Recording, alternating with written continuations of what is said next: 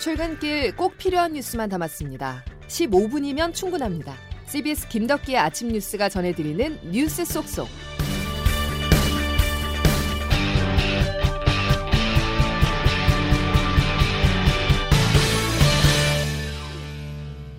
여러분 안녕하십니까? 5월 28일 김덕기 아침 뉴스입니다.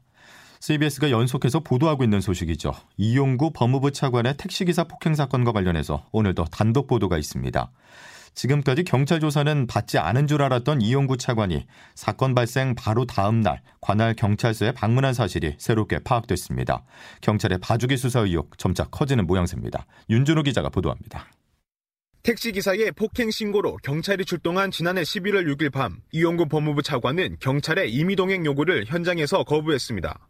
이후에도 이 차관은 사흘 뒤인 9일 오전 나와달라는 경찰의 정식 출석 요구에도 응하지 않았습니다.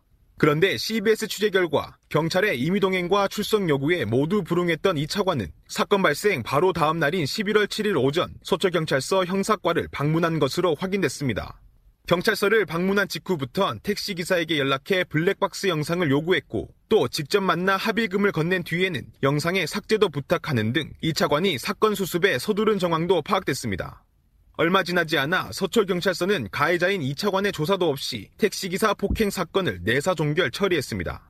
피해자와 합의가 이뤄졌고 증거물인 블랙박스 영상이 없다는 이유였습니다. 이 차관은 사건 발생 직후 서초경찰서를 찾은 이유에 대해 택시에 놓고 내린 물건을 찾으러 방문한 것이라고 말했습니다. 경찰서에서 누구를 만났냐는 질문에는 아무도 만난 적이 없다고 선을 그었습니다. 경찰 진상조사단은 이 차관의 이 같은 행적을 파악하고 사건 처리 과정에 외압은 없었는지 들여다보고 있습니다. CBS 뉴스 윤준호입니다. 검사장급 이상 검찰 고위 간부를 대상으로 한 대규모 인사가 6월 초로 예고된 가운데 이용구 법무부 차관 교체설도 함께 거론되고 있습니다. 법무부는 어제 검찰 인사위원회를 열고 검사장급 이상 고위 간부 인사를 6월 초순 발표하기로 의견을 모았습니다. 박범계 법무부 장관은 어제 기자들과 만나 인사 적체 문제가 있다고 말을 해 대규모 인사를 예고한 것이라는 전망이 나오고 있습니다. 여러 말을 낳고 있는 부동산 정책으로 이어가겠습니다. 여당인 더불어민주당이 재산세 인하 범위를 확대하고 무주택자 대출 규제를 일부 완화하기로 가닥을 잡았습니다. 반면 종합부동산세, 양도소득세 등 부자 감세 논란이 제기된 부동산 대책과 관련해서는 당일각의 반발로 결론을 내지 못했습니다. 김광일 기자입니다. 말 많고 탈 많았던 민주당 부동산 세제 대책. 어제 의원총회에서는 재산세 감면 범위를 1주택자에 한해 기존 공시가 6억 원에서 9억 원으로 상향하는 방안 확정했습니다. 김진표 의원입니다. 현재 경감세율을 6억 이하에 대해서 0.05% 적용하고 있습니다만은 적용 구간을 3억을 더 확대해서 9억까지도 0.05%를 인하 적용하려고 하고 무주택자에 대해서는 LTV 우대율을 최대 20%포인트로 또 부부 합산 소득 기준은 현행 8천만 원에서 1천만 원 더 확대하기로 했습니다. 같이 다뤄져 왔던 종부세, 양도세 등은 공청회를 열어 더 논의하겠다며 결론 도출을 미뤘습니다. 서울 부산시장 재보궐선거에 참패하면서 부동산 민심 달래겠다고 공언했던 민주당. 말만 무성했을 뿐 기존 정부 대책 뛰어넘는 성과는 아직까지 내놓지 못하는 모습인데요. 세금 완화하면 수도권 중산층 호응하겠으나 부자 감세가 투기 조장으로 이어지면 정책 일관성 흐릴 수 있다는 지적이 친문 개혁파 중심으로 거듭됐습니다.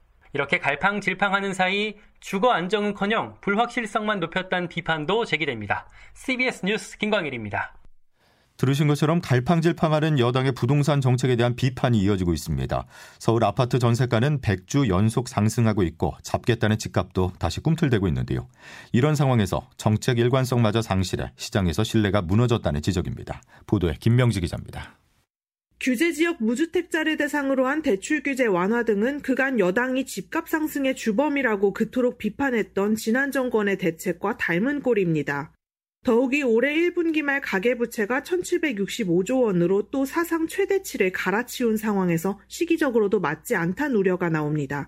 세종대 부동산학과 임재만 교수입니다. 세계적인 추세하고 거꾸로 가는 거예요. 다른 나라는 다 가계부채 줄인다고 난리인데 종부세 과세 대상을 상위 2%에 한정하는 안에 대해서도 보유세 강화란 기본 방향 자체를 뒤튼다는 비판입니다.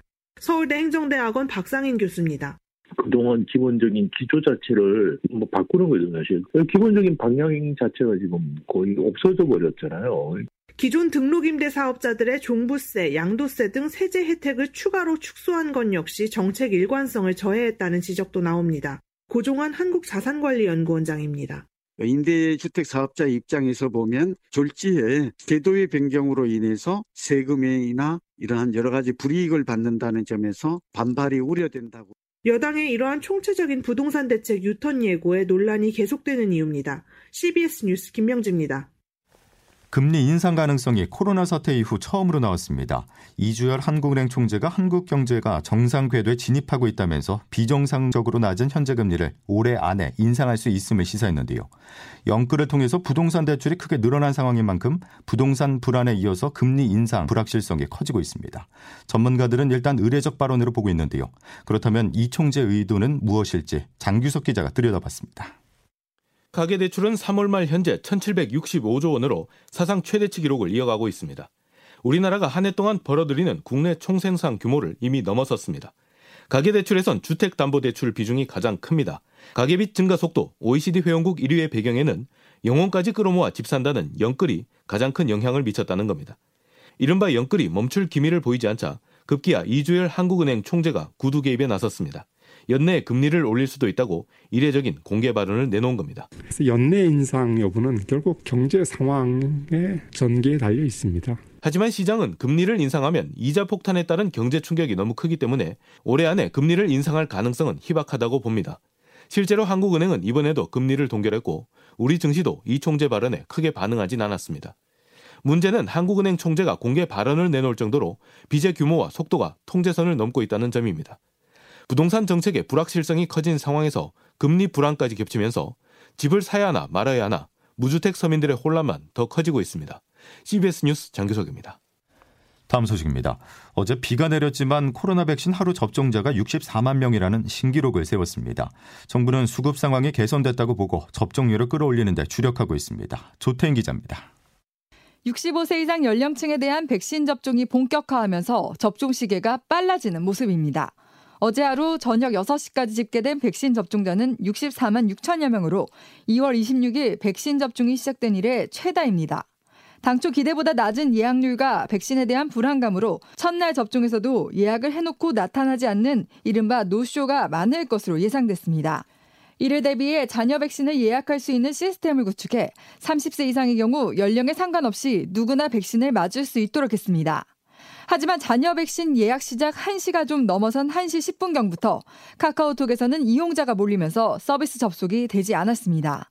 네이버 앱에서는 백신 조회 예약 서비스는 정상적으로 운영됐지만 대부분 지역에서 현재 이용 가능한 백신은 0으로 또 자녀 백신 예약은 그야말로 하늘의 별따기였습니다. 정부는 접종률 제고를 위해 7월부터는 50대와 고등학교 3학년 및 수능 수험생, 교사에 대한 접종을 우선 진행하는 등 접종 대상도 본격적으로 확대해 나갈 방침입니다. 김기남 접종 기획 반장입니다. 7월에 먼저 이제 50세에서 59세까지 그리고 고3 및 어, 수능 수험생, 초중고 교사 등에 대한 접종부터 시행할 예정입니다. 정부는 또 오는 7월부터는 예방접종센터 이외에 위탁 의료기관에서도 화이자 백신 접종을 시작해 예방접종 속도를 높이겠다는 계획입니다. CBS 뉴스 조태임입니다. 코로나19 백신 접종의 속도를 내야 하는 또 다른 이유, 변이 바이러스 확산 때문입니다. 영국발 변이 바이러스보다 전파력이 훨씬 강한 것으로 알려진 인도발 변이 바이러스가 지인 간 만남을 통해서 지역사회에 전파된 정황이 국내에서 처음으로 확인됐는데요. 인도 변이 바이러스 감염자 4명 중 1명은 경기도 파주에서 근무하는 군인들로 서울에 거주하는 지인에 의해서 감염된 것으로 추정됩니다. 이런 가운데 오늘 발표될 코로나19 확진자는 어제 이어서 오늘도 600명대 안팎을 기록할 것으로 보입니다. 코로나19 바이러스는 어디에서 비롯됐을까? 이 물음을 놓고 미국과 중국이 다시 충돌하고 있습니다. 조 바이든 미국 대통령이 바이러스 기원과 관련해서 중국 관련 여부에 대해서 재조사하라고 지시했고 중국은 즉각 반발했습니다. 워싱턴에서 권민철 특파원입니다. 코로나 바이러스의 우한 실험실 유출 주장은 도널드 트럼프 전 대통령이 줄기차게 제기해 왔었습니다. 그러나 미국 언론은 그때는 침묵했습니다. 트럼프가 자신의 방역 실패 책임을 중국에 돌리기 위해 밑도 끝도 없는 말을 한다고 봤기 때문입니다. 그러나 미국 언론 어제 오늘 이를 비중 있게 보도 중입니다. 바이든 대통령이 바이러스 기원과 관련해 중국, 즉 중국 정부에 대해 구체적으로 조사하라고 정보 당국에 지시한 이후입니다. 백악관도 어제 이렇게 밝혔습니다. 중국은 그동안 투명하지 않았습니다. 중국은 더 해야 합니다. 그 때문에 우리가 지난 수개월간 목소리를 내왔던 겁니다. 앞으로도 그렇게 할 겁니다. 아직 구체적인 증거는 나오고 있지 않지만 미국 언론은 이런 가정을 내놓고 있습니다. 만약 실험실 유출이 맞다면 중국 정부가 인류에 엄청난 죄악을 저질렀다. 병을 유행시킨 것뿐 아니라 잘못을 덮느라 백신 개발도 지연시켰다. 실험실에서 바이러스를 배양하다 사고가 났다면 결국 생화학 무기 개발한 것 아니냐는 겁니다. 반면 세계보건기구 조사팀은 실험실 유출은 아니다고 오늘 밝혔습니다. 그러나 1차 조사 때 실험실 기록 원본에는 접근하지 못했다고 했습니다. 특히 실험실 보관 샘플이 2년 뒤엔 폐기된다며 추가 조사가 필요하다고 강조했습니다. 워싱턴에서 CBS 뉴스 권민철입니다. 고 손정민 씨 사건 발생 한 달여 만에 경찰이 수사 진행 상황을 공개 발표했습니다. 꼬리에 꼬리를 무는 각종 의혹에 대한 해명을 하면서 현재까지 범죄 관련성은 확인되지 않았다고 강조했는데요. 하지만 이번 사건의 마지막 퍼즐인 49분간 끊어진 행적을 재구성해야 하는데 추가 목격자는 나타나지 않고 있습니다. 경찰의 남은 과제를 서민선 기자가 짚어봤습니다. 현재까지 수사한 상으로 볼 때 변사자 사망이 범죄와 관련된 정황은 확인되지 않았지만 경찰에서는 실체적 진실 발견을 위해 모든 가능성을 열어두고 수사하고 있으니 서울경찰청은 한강대학생 사망 사건 관련 그간 수사 진행 사항이라는 제목의 23쪽 분량의 자료를 발표했습니다. 네티즌들의 계속되는 의혹 제기와 경찰 수사를 향한 유가족의 불만에 공개적으로 적극 해명에 나선 겁니다. 특히 정민이가 물을 무서워한다는 유가족 주장에는 손 씨의 국내 물놀이 영상과 해외 해변 사진 등을 확보했다고 반박했습니다. 초동 조치 미흡이라는 비판에 대해서도 당시는 실종 수색 단계로 100여 명의 인력과 헬기까지 동원해 수색에 집중했다고 강조했습니다. 하지만 손씨 사망 경위 파악에는 좀처럼 진전이 없습니다. 실종 당의 A씨와 손 씨의 행적은 새벽 3시 38분부터 4시 27분까지 49분간 뚝 끊겨 있습니다. 근거리에서 직접 비추는 CCTV가 없어 목격자 진술에 주로 의존해야 하는 만큼 추가 목격자 확보에 주력해야 합니다. 여러 의문점을 해소해줄 A씨 휴대전화 확보도 필요해 보입니다. 한강에 들어가 수영하듯 나아갔다는 남성이 손 씨인지 아닌지 정확한 신원 파악도 풀어야 할 숙제입니다. CBS 뉴스 서민선입니다. 국민의힘은 오늘 발표가 하루 연기된 6.11 전당대회 당대표 후보자의 예비 경선 결과를 공개합니다.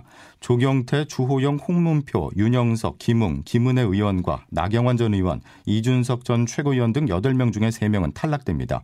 이후 본 경선은 다음 달 9일과 10일 당원 투표와 일반 시민 여론조사를 각각 70% 30% 합산해 오는 11일 최종 당선자를 가리게 됩니다.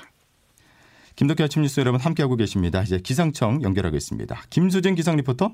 네, 기상청입니다. 예, 장마철도 아닌데 오늘도 비가 내립니다.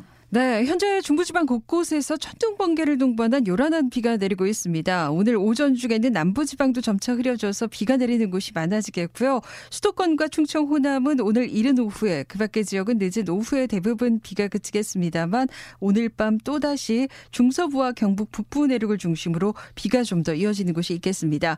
특히 폭이 좁은 형태의 강한 비구름대가 발달하면서 오늘 수도권과 충남 북부 지역은 출근 시간대에 그밖에 충청과 강원 영서 전북 서부 지역은 오전에, 전북 동부와 경북 지역은 오늘 낮 동안에 시간당 10에서 30mm 안팎의 국지성 강한 비가 쏟아지는 곳이 있겠습니다.